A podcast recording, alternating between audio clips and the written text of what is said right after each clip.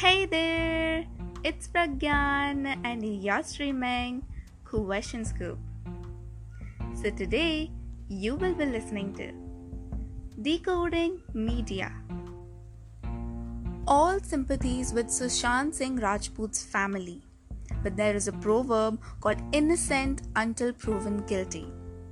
It would look like the best thing that the media is doing, and it may be right pushing for a jurisdiction in function. But in doing so, deterioration of the media as an institution should be prevented. The media houses together form one of the pillars upholding the country functions. The pillars together support the integrity and sovereign power of the country while persuading each other to function. Now let's talk about media and nations. Now let's talk about media and nations. Let's kick off with an example. Why do we think America as a superpower? Wearing merch with the American flag and mesmerizing the dreamland, it is because the media created such an image, giving incentives and tax benefits for the same. The media outlets use the opposing country image as the evil side, and while creating a narrative that otherwise somewhat a punny villain.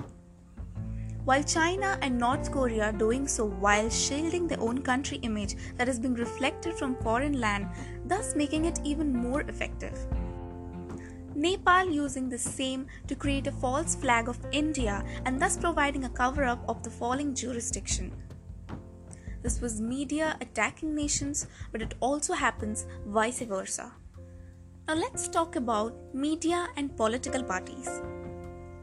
The media should never incline themselves towards any political party, because in doing so, they turn out to be creating a vacuum in the critical options and hindering the data that is being ascended soon to the public.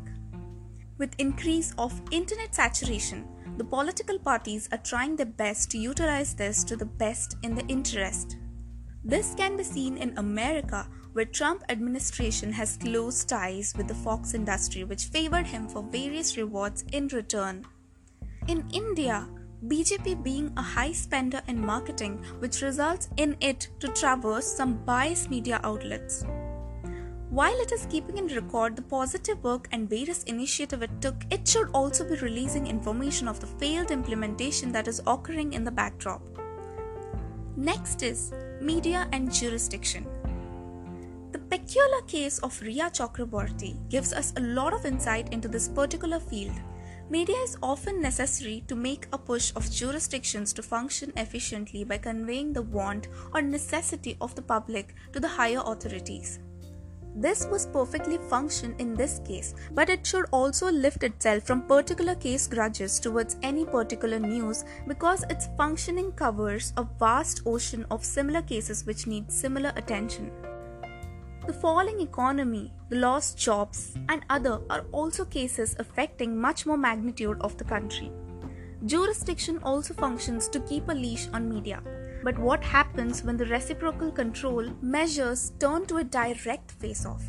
The results can build cracks and hamper various functions. Last but not the least, media and public. We often blame media for pouring information, but it is like any other industry with sole motive of profits.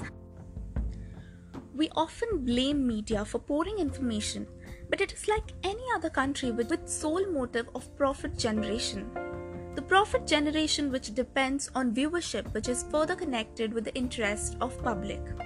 Change the interest of content you watch, and media will the information they provide. Well, that's it for today, guys. Thanks for listening. This is me signing out. Hope you've got some knowledge and some question to scoop. Keep engaging and watching our upcoming content on QuestionScoop. Till then, stay home and stay safe.